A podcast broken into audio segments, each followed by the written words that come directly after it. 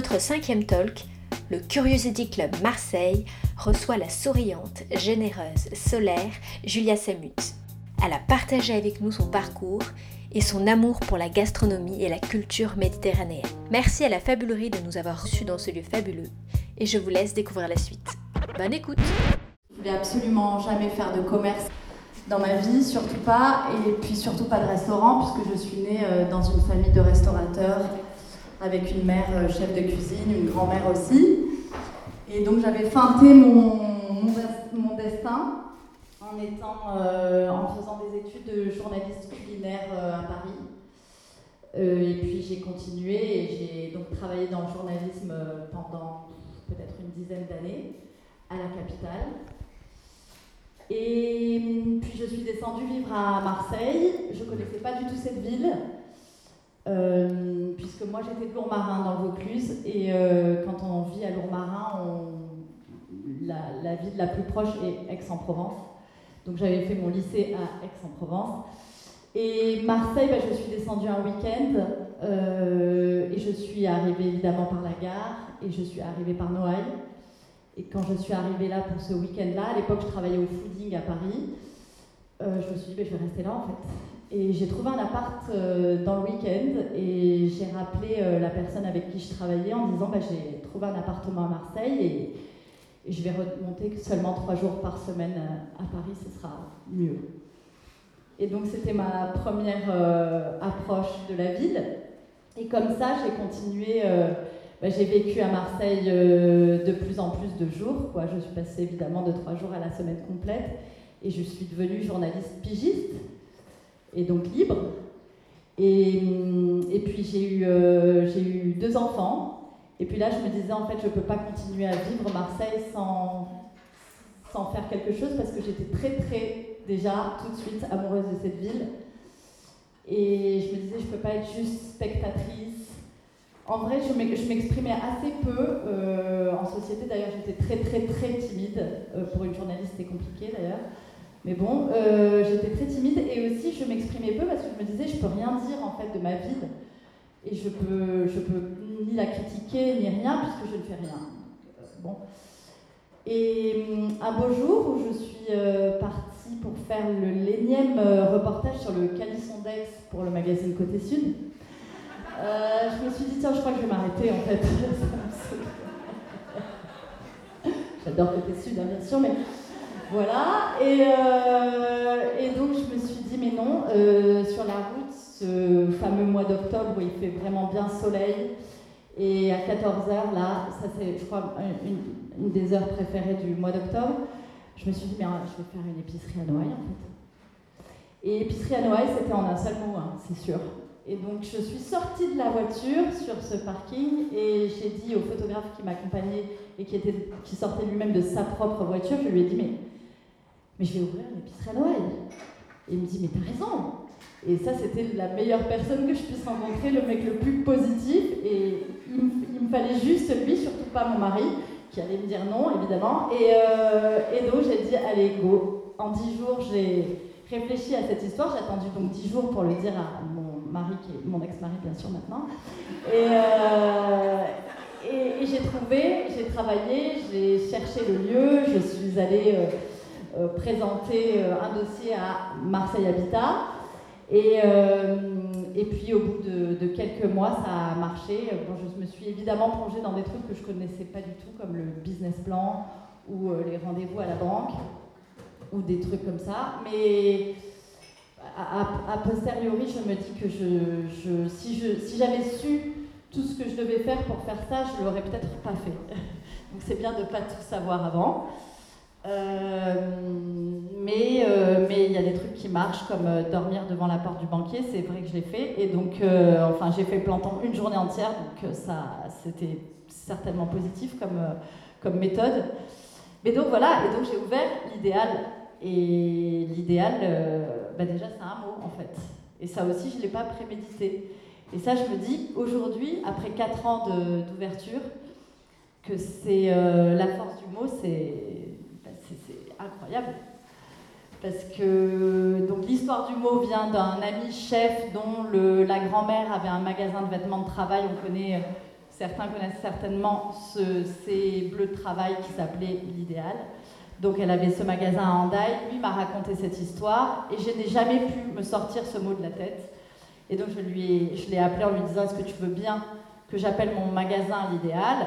Euh, Donc il a, même s'il n'était pas propriétaire ni du nom ni de rien du tout, c'était quand même un, normal que je lui demande. Et donc voilà, ça s'est appelé épicerie l'idéal. Et résultat, bah, c'est c'est mon idéal, c'est l'idéal de toutes les personnes avec qui je travaille, puisqu'on a trouvé notre idéal dans l'idéal. Et ça, c'est fou, parce que c'est une phrase très bête. Mais si vous venez à l'idéal, vous sentirez tout de suite qu'il y a une histoire d'idéaliste. quoi.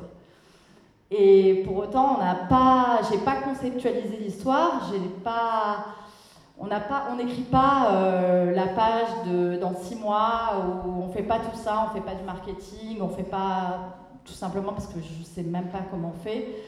Mais, euh, donc c'est vraiment une histoire humaine, une histoire de, de, trois personnes qui ont commencé, maintenant on est dix. Euh, et on verse tous de nous dans cette grande histoire qui est juste un petit bout de, de la rue d'Aubagne en fait. Et, euh, je vais revenir sur l'histoire de Noël parce que, parce que ça, c'est pas du tout non plus un hasard qu'on soit là. Euh, je m'imaginais absolument pas ailleurs qu'à Noailles parce que je suis, j'ai des origines très méditerranéennes, maltaise, sicilienne, tunisienne, et j'avais, je m'étais dit que si je faisais pas un truc là, je partirais certainement vivre à Tunis. Donc euh, c'était important pour moi que je sois devant chez Yacine en fait, qui est le meilleur leblebi de la ville et qui me rappelle grandement ma grand-mère. Euh, et, donc voilà. Et, et Noailles, c'est très important pour l'histoire de l'idéal aussi, parce que si on a l'énergie qu'on a chaque jour, et qu'on change de carte entièrement, et qu'on fait une nouvelle cuisine chaque jour, et qu'on a envie de, de faire monter la mayonnaise, comme on dit, tous les midis, c'est parce qu'on est à Noailles en fait. Parce que ça ne marcherait pas dans un autre endroit. Cette énergie-là, si positive, des vrais gens qui se regardent dans les yeux, ça ne marcherait pas ailleurs que là.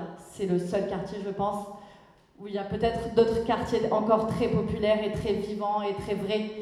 Euh, je me dis euh, peut-être près des réformés. Ou... Mais, mais voilà, ça c'est vital, ça fait partie de l'histoire de, de l'épicerie. quoi. Et c'est quoi cette épicerie au final? C'est euh, le choix de, de, tas et de tas et de tas de produits que j'ai connus avec mes parents et puis que j'ai continué à, à, chercher, visiter quand j'étais journaliste et que j'ai mis sur des étagères. Donc ça n'a pas, c'est ni locavore, ni euh, conceptuel, ni rien du tout. En fait, c'est des rencontres de producteurs euh, et c'est des produits de ces producteurs mis sur des étagères L'important, c'était aussi que ce ne soit pas une bijouterie, donc on peut tout goûter. Donc on fait la cuisine avec ces produits, mais on peut aussi ouvrir n'importe quel pot de n'importe quel produit qu'on a chez nous et le faire goûter. Bon, évidemment, je filtre un peu le client, c'est-à-dire le, je vais dire un truc un peu dur, mais le con n'est pas très bienvenu. Donc, euh, je, voilà, c'est au sourire en fait. C'est comme tout, puisque puisqu'on est, nous on donne beaucoup euh, d'amour en fait d'énergie, de joie, de tout ça, et pas pour rire. Ça nous prend toute notre journée. On dort très bien d'ailleurs grâce à ça, ça c'est l'avantage de ce métier. Mais, euh, mais donc il faut que ça soit ensemble. Et c'est pas que du commerce. Donc voilà, c'est ça l'histoire de l'idéal. Je ne sais pas ce que je pourrais vous raconter de plus en fait. mais peut-être vous pourriez vous poser des questions. Peut-être. un restaurant alors que tu disais que toute ton enfance, tu t'étais dit surtout pas ça. Ouais, ça c'est très bizarre en fait l'atavisme. Euh, comment j'ai fait pour. Ouais, alors c'est vrai que. Donc j'avais dit jamais de commerce et jamais de restaurant. J'ai travaillé quand même depuis l'âge de 13 ans avec mes parents euh, dans le restaurant familial, puisque pour avoir de l'argent de poche, il fallait euh, commencer par la plonge. Donc j'ai fait tous les, tous les métiers. Et j'aimais bien en fait, hein. j'aimais bien, j'aimais bien accompagner ça, être là le week-end, et puis j'aimais bien être avec mes parents en fait que je voyais jamais. Donc c'était le meilleur moyen de les voir, c'était de les accompagner dans le boulot. Donc ça me plaisait bien, mais c'est vrai que quand j'ai fondé une famille, je me suis dit je ferai jamais ça à mes gosses. Euh, voilà, et c'est bon, ma fille a commencé la semaine dernière d'ailleurs, elle a 10 ans et elle a commencé à travailler à l'épicerie, donc c'est vraiment une belle connerie. Mais... Comment j'ai replongé euh, Je sais pas, je pense qu'en fait, le journalisme, dans le journalisme, ce qui me manquait, c'était le rapport aux autres euh, immédiat. Quand on écrit, on ne voit pas son lecteur euh, lire, quoi. Donc on n'est pas dans le don. Et à la différence de, bah, évidemment, d'une épicerie-restaurant où on donne à manger, donc on a tout de suite le retour positif ou négatif, mais on a le retour, on est dans le lien, on est dans le partage, euh, et ça, ça me manquait. Et en fait, le premier jour, c'était bizarre pour moi, c'était pas un défi, je le vivais pas comme un défi, mais, mais je me suis dit, mon Dieu, comment je vais faire pour ouvrir un truc pareil à Marseille, alors que moi, je peux me cacher derrière le piano, là, en vrai. C'est pas du tout euh, ma place, quoi. Et, euh, et en fait, j'ai ouvert la porte et j'ai changé littéralement de vie mais totalement. Donc j'ai jamais été aussi à l'aise dans ma vie que dans cette épicerie, je suis beaucoup moins là. Mais si vous venez euh, à l'épicerie, vous verrez, c'est comme si je vous recevais à la maison. Et aussi, je faisais ça déjà euh, bah, avant de l'ouvrir. Le meilleur moment pour moi, c'était de cuisiner pour les autres et d'avoir du monde à table. C'était mon, lien le plus simple avec l'autre. Sinon, j'étais pas très dans la prise de parole, quoi. Euh, donc voilà, donc en fait, c'est. Ben oui, j'ai replongé, quoi. J'ai replongé et j'ai tout de suite revécu euh, mon père qui, qui était peut-être le plus incroyable directeur de salle de restaurant que j'ai vu, parce que évidemment, étant journaliste culinaire, j'en ai vu pas mal, puisque j'ai fait beaucoup de restos, et, et qui sortait de, du restaurant comme s'il sortait de scène, quoi. J'ai l'impression que c'était Mick Jagger, mon père, en fait, toute mon enfance, mais c'était vrai Maintenant, je peux dire oui, c'est vrai parce que c'est de l'adrénaline. Oh, mais c'est le meilleur, c'est le meilleur métier pour se régaler, quoi. C'est incroyable parce que parce qu'il faut tout. Il faut aimer les autres, il faut donner et il faut que ça prenne. C'est jouissif, quoi. Ouais.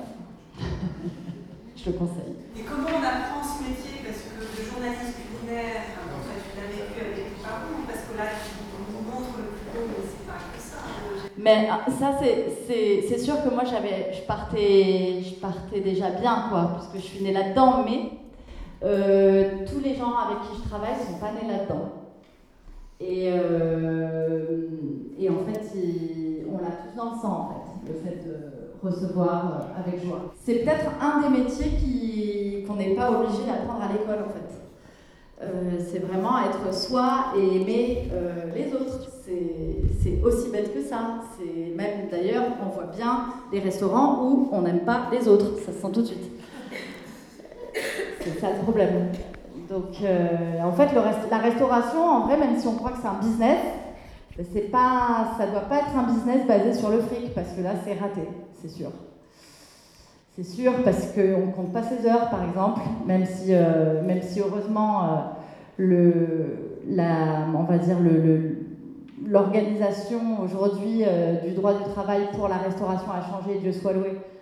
Donc c'est plus comme il y a 10 ans où en plus qu'on comptait pas ses heures, on n'était pas payé. Ça, va te délire. Mais maintenant on est payé, mais on compte quand même pas ses heures. Quoi. Il faut vibrer pour ce métier, quoi. Et moi, j'ai beaucoup de chance parce que j'ai pas cherché les gens qui sont venus travailler avec moi, ils sont ah, venus tout seuls. Et ça, c'est pas mal parce que je suis pas sûre que je sois la plus forte pour faire passer un entretien d'embauche.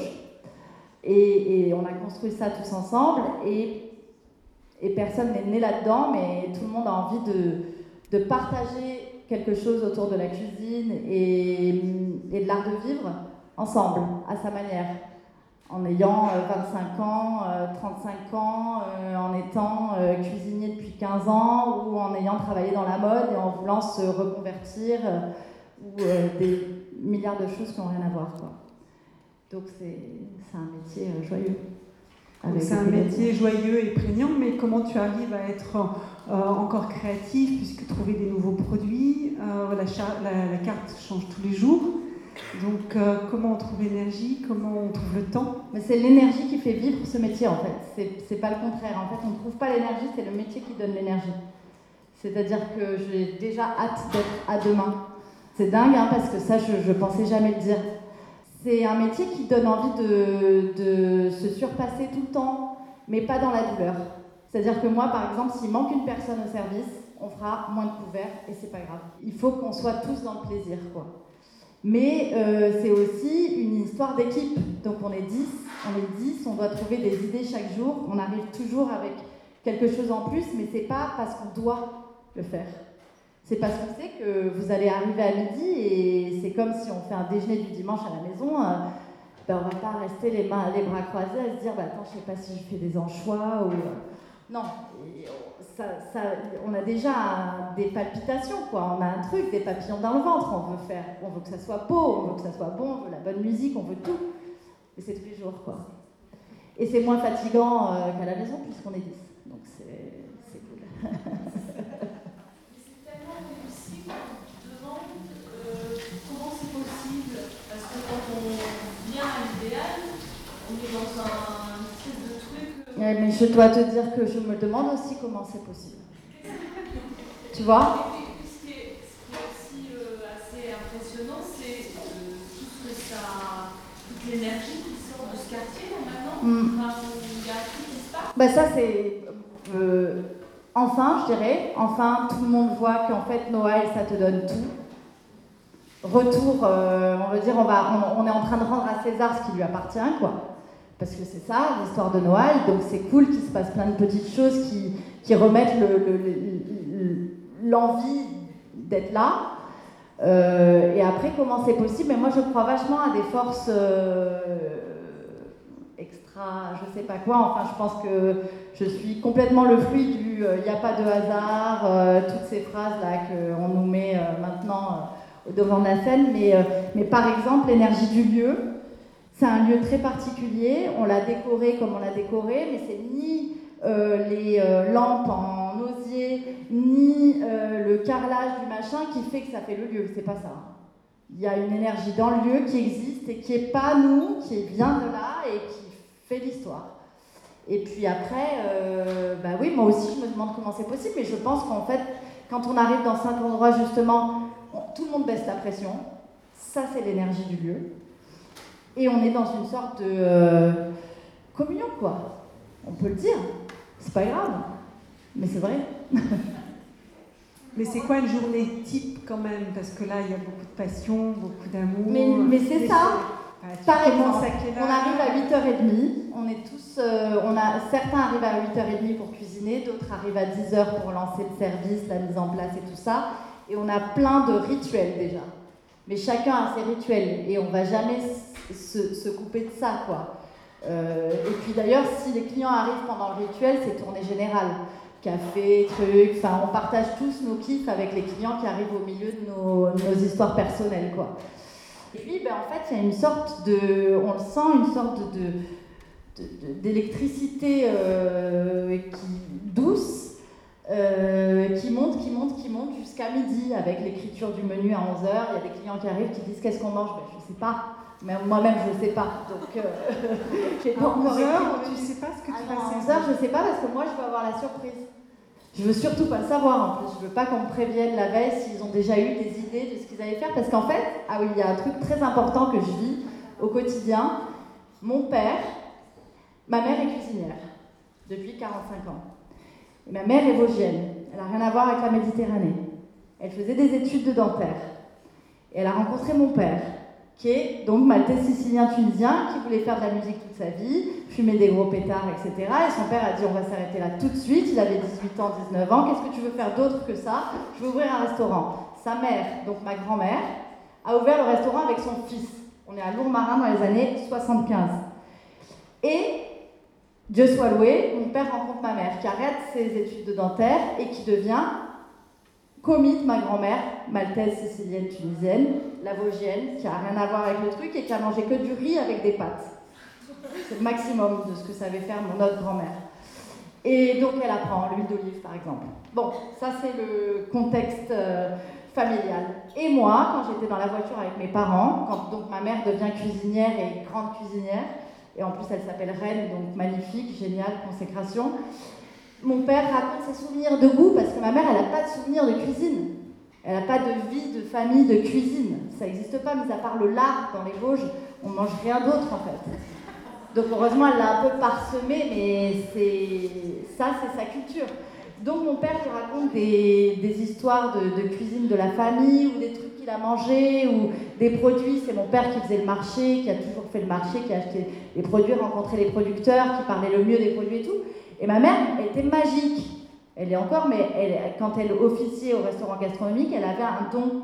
Et elle était magique, donc elle arrivait à, pour faire la surprise à mon père, transformer son idée en plat. Et elle l'épatait à chaque fois, ce qui fait qu'ils sont encore euh, amoureux aujourd'hui. Et parce qu'elle continue à le faire à la maison. Et, et moi, je ne suis pas du tout amoureuse de mon chef, mais en tout cas, il me fait ça. Et c'est un truc fou. C'est-à-dire que je, on raconte, on se raconte tous des histoires. Donc nous, en plus, on est collectionneurs de livres de cuisine, de, lui et moi. Et, et je parle de trucs et, et bam, un jour, il me sort le pâté en croûte, quoi. Et c'est le meilleur pâté en croûte que j'ai jamais mangé de ma vie. On ne peut plus l'arrêter. On est obligé de le faire trois jours par an parce que ça prend tellement de temps qu'on le fait trois jours par an autour de Noël. Mais il me l'a fait un jour comme ça. Le jour de mon anniversaire, il m'a tué. Et c'est un mec qui, qui parle pas. Et maintenant, on commence à peine à un peu plus parler parce que moi, ça y est, j'ai commencé à écrire ce que je ressens de ce qui me sort comme recette. Et j'écris sur les moyens aujourd'hui modernes qui sont Instagram et ce qu'on veut. Et je raconte ce qui me fait comme coup. Et en fait, je vis ce que mon père et ma mère ont vécu. C'est dingue. Comment on choisit un chef eh, J'ai pas choisi, il m'a pas choisi, on s'est pas choisi. Vous êtes, euh, c'est quoi la rencontre On s'est rencontrés dix jours avant l'ouverture de l'épicerie. Je voulais pas de chef parce que je m'étais dit, j'avais fait faire une cuisine vraiment professionnelle en me disant si ma mère vient un jour faire un risotto et que j'ai pas le matos, elle va me tuer. Donc je fais une cuisine pro, je suis tranquille, j'avais mis dans le business plan, j'ai mis le beau four, le beau truc et tout. Mais moi j'ai dit, je me mets derrière la banque froide, c'est ce que je sais faire de mieux, c'est travailler les produits bruts et un très bel assaisonnement, c'est ce que c'est le seul truc que je sais faire vraiment sur la cuisine quoi. Et dix jours avant l'ouverture, je rencontre Aurélien Baron et euh, on m'avait présenté par un, un ami commun et et lui, justement, il cherchait un boulot et je lui dis, bah, moi, j'ai pas pensé euh, vraiment faire une cuisine cuisinée, tu vois, on a tous les produits, j'ai 50 euh, sortes de charcuterie, des fromages à gogo, des condiments et tout, on va faire comme ça, le super sandwich, les, salades et tout. Et puis il me dit, ouais, d'accord, on va commencer comme ça. Puis on a fait ce rendez-vous, on a parlé seulement de livres de cuisine, donc on n'était euh, pas du tout dans la recette, mais plutôt dans la littérature culinaire, quoi. Et ça, c'était vraiment génial d'ailleurs, parce que Enfin, ça résume complètement cette relation. Et, euh, et bah, au bout d'une semaine, il était à fond dans la, au fourneau. Hein. C'était déjà foutu. Donc voilà, c'est ça. On, ouais, je sais pas. Donc lui, il est amoureux en fait. Ouais, il est amoureux de l'idéal en fait. il est amoureux de sa liberté, lui. Parce que je pense que l'histoire de l'idéal, c'est qu'on est tous libres. Et moi, je lui ai jamais demandé de faire ce que je voulais. Je lui ai jamais dit euh, il faut que tu travailles comme ça, les coef, le truc. En fait, j'ai fait confiance à chaque personne qui est rentrée dans l'épicerie de faire du mieux qu'il peut. Alors, c'est sûr qu'économiquement, je ne suis pas un modèle de. Mon comptable, me, je ne suis pas sa meilleure cliente. Mais je m'en fous. Le temps que ça tient, ça tient. Mais c'est sûr que, imaginez faire un restaurant avec des produits de cette grande qualité et les mettre dans l'assiette, on n'est pas du tout sur les coefficients de la restauration classique. Hein. Je suis une blague en fait. Mais je m'en fous. Parce que c'était. Je rêve de manger comme ça en fait. Je veux pas qu'on me dise ben, je vends du jambon San Giovanni euh, blanc, euh, euh, légèrement fumé, je le vends, voilà. Mais par contre, dans l'assiette, ben, tu celui de. Tu vois, parce qu'il est quand même un peu plus. et puis bon, ça passe quoi. Non, ça non, je peux pas. Oh, Donc voilà, donc c'est pas grave. Ça tient. Je suis pas. Mais ça tient, donc ça va aller. Et puis je me dis, peut-être si je fais un autre projet vachement plus intelligent et en même temps beau, je peux faire vivre les dix familles avec tous nos enfants et on dure. C'est ça mon idée. Comme ça, euh, tous les enfants reprennent l'histoire de l'idéal et on est bien. C'est ce qui va se passer. Hein. C'est obligatoire. Donc voilà il y aura un autre projet, mais je suis pas, j'ai pas encore fini. Je vous, je vous le dirai à l'idéal, à l'oreille. Et justement, donc au niveau du management, tu fais, euh, il y a une cohésion ou c'est que le, ce qui se passe au quotidien qui vous dit, qui fait que tu parles d'une famille là? Oui. Après, je, je suis un chef d'orchestre, c'est sûr. Ça y est, j'ai assumé ça. C'était pas évident au départ pour moi. Donc ça, fait, ça va faire 4 ans. Euh, il y a bien 2 ans où j'assumais pas du tout, 2 ans et demi où je j'assumais pas d'être chef d'orchestre en fait. Je voulais être une des personnes de la bande quoi. J'attendais un chef d'orchestre, je pense. Et en fait, oui, je, ben, j'ai été obligée de prendre ma place. Et ça, d'ailleurs, c'était hyper important pour tout le monde que je le fasse. Ils me l'ont pas demandé, mais ça a tout changé pour nous en termes de productivité, de travail, de tout, que j'assume mon rôle. Que je dise en fait, que je donne un cadre, que je donne une ligne, que je le dise, parce que jusqu'alors je le, je le disais pas, on le faisait quand même, mais je le disais pas vraiment. Là, c'est vraiment dit et ben, c'est un filet en fait. C'est rassurant, mais c'est normal. Après, je me suis fait la réflexion moi-même et je me suis dit, bah, c'est chef d'orchestre, c'est aussi comme chef de famille. Il faut quand même donner une route pour euh, y aller ensemble, parce que si on n'a même pas de carte, euh, on ne va pas y arriver, quoi. Donc voilà, ça j'ai compris. Mais bon, je ne pouvais pas l'inventer, il fallait que je teste. ouais, en fait, j'apprends au quotidien de tout ce qu'on fait et je, ouais, j'avance. On avance tous ensemble. Et ton idéal, est-ce qu'il a évolué dans ton imaginaire, dans ta représentation? En fait, euh, l'épicerie idéale, et donc mon idéal, c'est. C'est pas que c'est évolutif, c'est ça contient tellement de tiroirs et tellement de pièces dans cette maison que j'ai pas encore ouvert toutes les portes. Mais ça n'a pas évolué en termes de ce que représente mon idéal. Mais je ne peux pas ouvrir tout le même jour. Donc c'est petit à petit. Et puis aussi, tout se construit. C'est-à-dire que par exemple, là, Aurélien donne des cours. Mais il n'aurait jamais pu le faire il y a 4 ans. Donc on fait un cours une fois par mois. Oui, madame.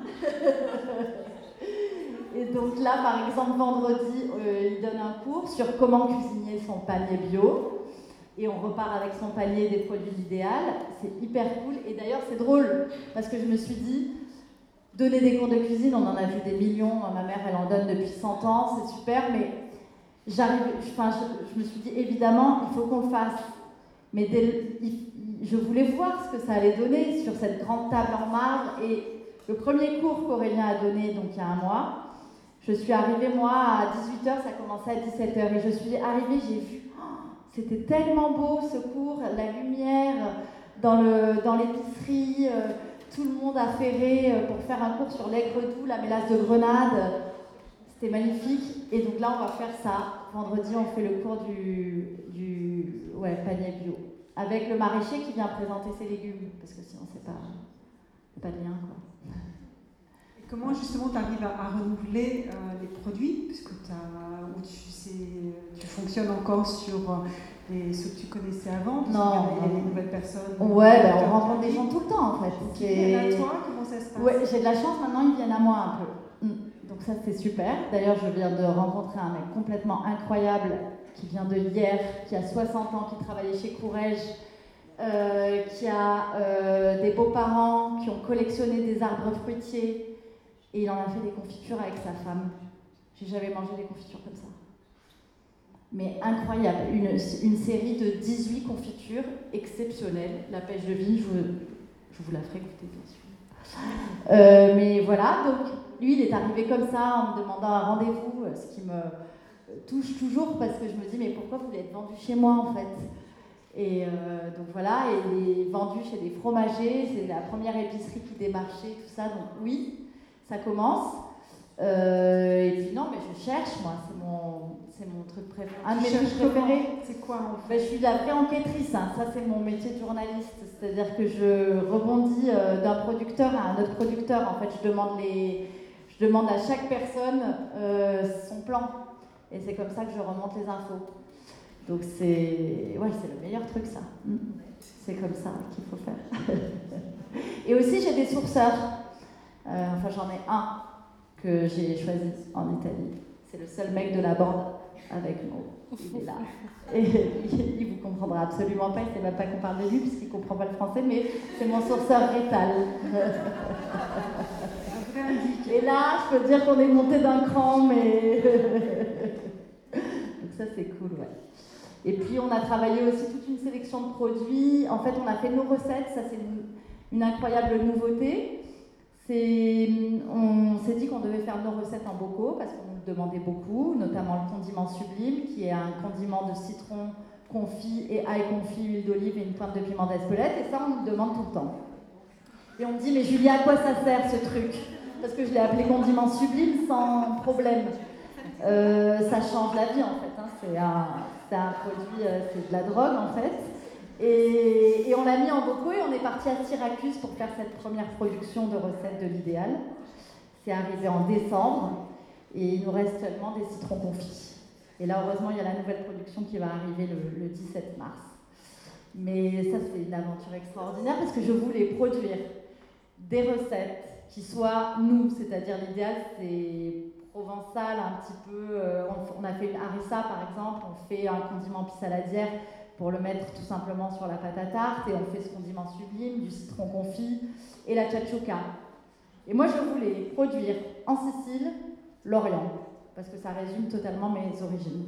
Donc voilà, c'est On va laisser la parole euh, donc, aux questions. En tout cas, merci euh, Julia, formidable. J'ai testé les citrons confits? Ça donne envie. Oui, je voulais savoir, on se pose souvent cette question de vouloir changer de vie. Et euh, effectivement, ça a l'air assez finalement rapide. Vous étiez à Paris, vous êtes arrivé à Marseille, vous avez dit c'est bon, je reste. C'est bon, je... ouais. Mais je m'en rends compte maintenant. Quand j'ai changé de, ville, oui, c'est vrai, je, en fait, mais c'est en, en, le racontant que je me suis rendu compte que j'ai certainement fait ça sur un coup de tête. Donc. Mais oui, c'est rapide. Hein. Mais enfin, j'étais libre de. Je, travaillais pour le fooding, mais je pouvais me permettre de monter seulement trois jours par semaine et travailler. Enfin, c'était le début du télétravail, quoi. Donc, je pouvais me permettre de faire ça. Mais oui, c'est vrai que ça ressemble à un coup de tête, alors que je suis pas très coup de tête, moi. Mais finalement, à chaque fois, c'est ça. Donc, oui. Je... Donc, espérons que mon prochain coup de tête, ça soit un bon truc encore. Euh, oui, oui, oui. Bah oui. Mais bon, je crois qu'on s'est changé, on sait exactement, euh, au moment où ça arrive, quand on se pose une question, c'est que c'est vraiment ça. C'est sûr. Mais d'ailleurs, c'est une réflexion que je me fais tout le temps dans mon travail. Maintenant, si je ressens pas la chose, par exemple, quand je dois prendre une décision, si je ressens pas la chose juste des pieds à la tête, alors je dis non. Si j'ai un seul minuscule doute, je le fais pas. Comme ça, voilà. J'imagine que tu t'es fait peur quand même, non? Mais pas pendant. Après. En fait, à chaque fois quand je regarde derrière, je me dis oh là là. Par exemple, mon banquier a fait un burn-out.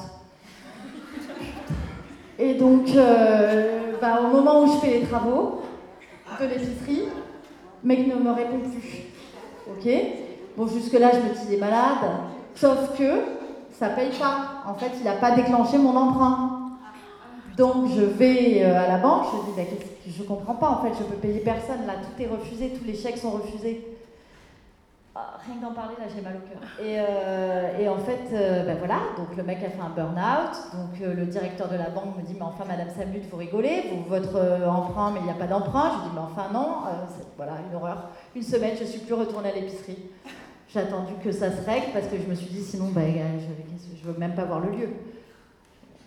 Ouais, donc là, voilà, mais bon, quand on est dans la bataille, on est dans la bataille, on, y va, quoi. Mais ouais, là, je dormais plus, c'est sûr. J'ai pleuré même. Et comment tu gères vie privée, vie, professionnelle? Tu l'évoquais tout à l'heure. Parce que tu dis là, je, sortais plus. Je les gosses urbain, ça fait régler. euh, comment je gère? Waouh euh, je sais pas, je tricote. non, mais j'ai essayé, non, j'ai essayé de faire une sorte de planning. Bon, je vais chercher mes enfants à l'école. Et euh, je fais la cuisine à la maison. Non, j'ai une vie normale en fait, sauf que je travaille le samedi. Mais non, j'ai mis mes enfants dans mon rythme, c'est vrai. Enfin, comme je l'ai vécu, quoi. Atavisme total. Alors que je Ouais, je suis hyper contente. Ma fille, elle a ça dans le sang aussi. C'est incroyable. Mais elle a tout à fait le choix de ne pas le faire d'ailleurs, mais, en tout cas, elle a voulu commencer parce que je lui ai dit je ne t'achèterai pas de téléphone portable, tu le payeras pour ta rentrée en 6 Elle a 10 ans, donc elle est au CM2. Donc je lui ai à raison de 3 heures, à raison de 3 heures par jour, pas plus, puisque tu peux pas te concentrer, je pense, plus que 3 heures pour faire ce truc. et ben voilà, tu comptes et tu verras le téléphone que tu auras au bout du compte. Et donc elle est venue, mais elle est, elle est super. Je ne voulais pas imposer ça à toute mon équipe et bon, évidemment, je n'étais pas son référent, sinon c'est un peu, un peu dur. Mais euh, tout le monde était hyper content euh, d'elle, donc c'était bien. La petite, euh, non, il ne faut pas la faire venir, elle mangerait tout. elle a 6 ans, elle veut tout goûter, c'est un enfer. Mais ouais, non, ça, ça, ben, je crois que nous, dans notre époque, là, c'est un, peu, c'est un peu spécial quand même. Vie privée, vie publique, vie machin, le sport, l'énergie, la concentration. Euh, non, c'est compliqué. moi, j'ai des petits rituels, mais c'est nouveau. Hein. Euh, j'ai lu un bouquin qui s'appelle Mon temps est infini. Ça m'a pas mal servi. Non, mais c'est complètement con ce livre, mais il y a plein d'astuces. il y a plein d'astuces pour s'en sortir. Pour pas procrastiner, euh, rester deux plombes devant son ordinateur à faire rien et penser qu'on va y arriver, enfin tout ça. Donc, voilà, moi je, planifie ma semaine, je, je, fais plein de trucs, je vais marcher jusqu'au Mucem, je regarde la mer, euh, voilà, je vais travailler une heure au bar, enfin plein de, de trucs comme ça, ça marche. Ça marche super bien, on est beaucoup plus productif. Surtout beaucoup plus créatif et beaucoup plus concentré. Et je fais 15 minutes de d'exercice le matin. Ça, marche, mais je veux faire du yoga, madame.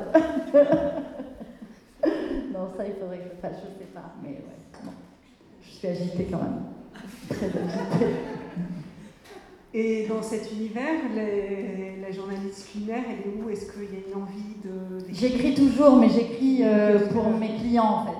Enfin, j'ai écrit un bouquin qui s'appelle euh, Kalamata, euh, la même année que l'ouverture de l'épicerie parce que je voulais être sûre de ne pas être euh, esclave de mon métier, donc de ne pas être comme ma mère. Et je me suis dit, si je pars au bout de trois semaines après l'ouverture, alors je suis obligée de faire confiance à tout le monde. Et je me le suis imposé. Donc j'ai accepté de faire ce bouquin que j'avais proposé, aussi parce que je rêvais d'écrire un livre. Euh, et pas seulement 1500 signes. Écrire une histoire, quoi. Et hum, donc je suis partie dans cette famille et je suis allée... Euh, quatre fois deux semaines euh, pendant la première année de l'épicerie pour raconter euh, une histoire de, famille et de cuisine à Kalamata dans le Péloponnèse. Donc ça, c'était ce qui restait de mon métier de journaliste. Et puis, euh, non, je continue à écrire une espèce de, de lettres de choses que j'ai envie de raconter à tout le monde depuis l'épicerie, des échanges de recettes, d'histoires de producteurs et tout ça. Mais l'écriture, oui, je ne peux pas m'en passer, c'est sûr. C'est vital. Beaucoup plus que le sport. C'est sûr. Donc tu as des journées de combien d'heures? Ah oui, non, ça par contre. non, non, bah oui, c'est interminable, mais... Euh, non, je me couche à 22h en vrai, et... sauf ce soir, et je me lève à 5h30. Voilà. C'est comme ça que ça marche le mieux. Et le dimanche, je suis en redescente, comme si j'étais, euh, comme si j'avais, comme si j'étais Mick Jagger. Le dimanche, c'est le pire. Donc, je fais un repas à la maison pour, pas, euh, pour éviter la redescente, je le dis franchement, hein, parce qu'en fait, vous me manquez. Les clients me manquent, c'est terrible. Donc, je, je, fais une table à la maison, comme ça, je suis sûre que ça va. Mais j'ai mis le temps à comprendre que c'était vraiment une redescente d'adrénaline. Donc voilà, c'est bien. Et le lundi, bah, c'est une horreur, mais je sais que tous, les, tous, les, tous mes collègues de l'épicerie sont comme moi le lundi, c'est une horreur. Il faut marcher. Tu fais quoi en vacances alors? Ah, J'aime pas trop les vacances. ouais, oui, c'est un problème. Euh, j'aime pas trop les vacances, oui, c'est vrai. Mais euh, bah, je fais quoi? Non, mais là, justement, je me suis dit, comme je vais prendre deux semaines en août avec les enfants pour aller sur une île au large de Palerme, je vais écrire le livre que j'ai promis pour l'idéal. Comme ça, enfin, je vais commencer à l'écrire, au moins ça me fait un rythme. Parce que c'est vrai que quand j'ai plus de rythme, je suis un peu perdue. Donc voilà. Et puis je sais que sur cette île, je ne peux pas chercher des producteurs. Et puis j'ai déjà écrit toutes les recettes que j'ai trouvées l'année dernière sur cette même île, et comme j'y retourne, j'ai trouvé notre île. Mais c'est pas grave, hein. ça va. Hein. ça va, je me supporte. Imposé, mais vous me donnez vraiment envie de venir dans ce lieu et de rencontrer ces personnes. Mais oui, Vraiment. Il y, a, il y a quelques années, je suis partie à Bali chercher des entreprises et je visitais des ateliers de couture où je voyais que les gens étaient tristes, etc. Je me disais, mais il n'y a que ça. Moi, je ne veux pas créer une entreprise à cette, à cette image-là. Et un jour, je suis rentrée dans une entreprise balinaise et les- gens riaient tellement, étaient tellement heureux en travaillant. Il y avait des milliers, on aurait dit un poulailler de, de, de femmes et d'hommes qui travaillent. Et, et vous me faites beaucoup penser à ça, en fait. Tant mieux. Ça va nous sauver, hein, de Je toute façon. hein, donc, euh, Je peux comprendre que des gens aient envie de se retrouver. C'est comme une, c'est pas une famille. C'est comme si. C'est hein, en fait, hein. C'est un truc qu'on n'explique pas. Il y a le lieu, mais il y a aussi les personnes. Bien sûr. Comme si euh, vous reveniez de je ne sais trop où pour retrouver cet endroit et vous retrouver tout simplement. Oui, oui, mais c'est ce qu'on vit au quotidien. hein. Mais c'est ce que les gens doivent ressentir parce que vous nous donnez, enfin, vous devez toutes nous donner envie d'y venir. Moi, je connais pas. Mon ami connaît cet endroit. Il m'a dit, tu vas voir, c'est extraordinaire. Et je suis sûre qu'il y a plein de gens qui disent ça en fait. Non, mais c'est c'est ce que quand les clients me le disent au quotidien dans l'épicerie, je dis mais moi ça me fait le même effet qu'à vous. Eh Je vais oui. même pas, je vais pas me placer comme la celle qui a créé le truc. Je me sens même pas créatrice ou quoi. Moi je suis dans l'histoire comme vous, comme nous quoi. On est tous ensemble. Et alors, c'est extraordinaire parce que je vais vous dire votre, vraiment ce, que- ce qui, ce qui dégage de vous, c'est qu'on n'a pas l'impression que vous êtes extraordinaire, mais on a l'impression que nous sommes toutes extraordinaires Ben oui, à votre contact. Mais vraiment, Mais c'est sûr parce qu'on vit l'histoire Non, non, ensemble. C'est C'est vous qui rendez ce, ce- ce- c'est dans votre personnalité, c'est incroyable, incroyable. On se sent bien, ouais, ouais, vraiment. Et je vais venir. oui. Mais je vais tout acheter parce que moi je suis une acheteuse compulsive. Ah non non non non, je vous calmerai. Et la, nourriture, cela. et la nourriture, je suis une folle de nourriture. Je vais rentrer à la maison, je vais, ça va créer un divorce. Non mais je vous donnerai plein de recettes et plein de choses. C'est tout ce que j'avais à dire. J'ai faim, moi j'ai envie de venir. Les confitures, je vais goûter les confitures. Amené du loukoum. Vous avez goûté le loukoum Je l'ai amené. Et C'est la folie, suis- non Et moi je suis d'origine c'est- maltaise. C'est pas vrai. C'est quoi votre nom de famille Dis mec. Ah yes. Ah oui, je suis partout là-bas. Incroyable. Regardez des photos, il y avait mon nom partout. Mais ouais. Ah génial. Et seulement maltaise ou Seulement mal- du côté de mon père. Ok. Et du côté de ma mère, espagnole, italienne. Waouh. Bonheur. Moi j'ai envie de faire une discussion euh, hebdom- euh, mensuelle à l'épicerie sur justement nous, nos origines et nos recettes. Parce que je suis allée à, un- à une réunion euh, qui était menée par François-Régis Gaudry et euh, Alessandra Pierini sur le lien entre Marseille et l'Italie. Ah Ils ont fait une présentation pendant une demi-heure sur l'histoire et tout ça, et puis après tout le monde parlait de ses recettes et tout ça. C'était magique. Et moi, je suis d'une famille pied noir, alors je sais ce que c'est, ces odeurs, etc. Eh ben ouais. Alors, On va le faire. Et, j'avais une grand-mère qui était qui s'est ruinée derrière. Bien Et moi, sûr. pareil, jamais j'aurais. Mais j'en ai pas, par contre, j'ai pas de restaurant. Je suis pas dans ce là Mais je comprends, je comprends que par, euh, par cette mémoire, en fin de compte, vous en soyez arrivé là. Parce que Ouais, c'est avoir une mère comme vous avez, on, on peut pas. ou on, on va totalement à l'inverse, ou totalement dans le. Mais en fait, on- je parle, j'ai parlé de ma mère, mais j'ai pas parlé de ma grand-mère, qui est en photo dans l'épicerie, qui est mon fond d'écran, qui est celle qui m'a élevée, qui est tout, qui est la tunisienne 100%, et avec qui j'ai vécu tout le temps. Et en fait, c'est elle qui a transmis à ma mère, mais qui a aussi transmis à ma sœur et moi. Parce que quand ma, quand ma grand-mère, quand ma mère était, euh, quand ma grand-mère était encore là, ma mère ne nous transmettait pas les choses. C'était ma grand-mère qui transmettait. Et c'est, ouais, ça Oui, c'est hyper Les enfants participent toujours à cette cuisine orientale, etc. Parce que Pour leur donner le goût, pour les maris à l'origine. hein. C'est pour les maris. hein, C'est pour- c'est comme ça que ma mère a fait pour séduire mon père. Elle a compris le jeu alors qu'elle est vosgienne, quoi. Et ouais.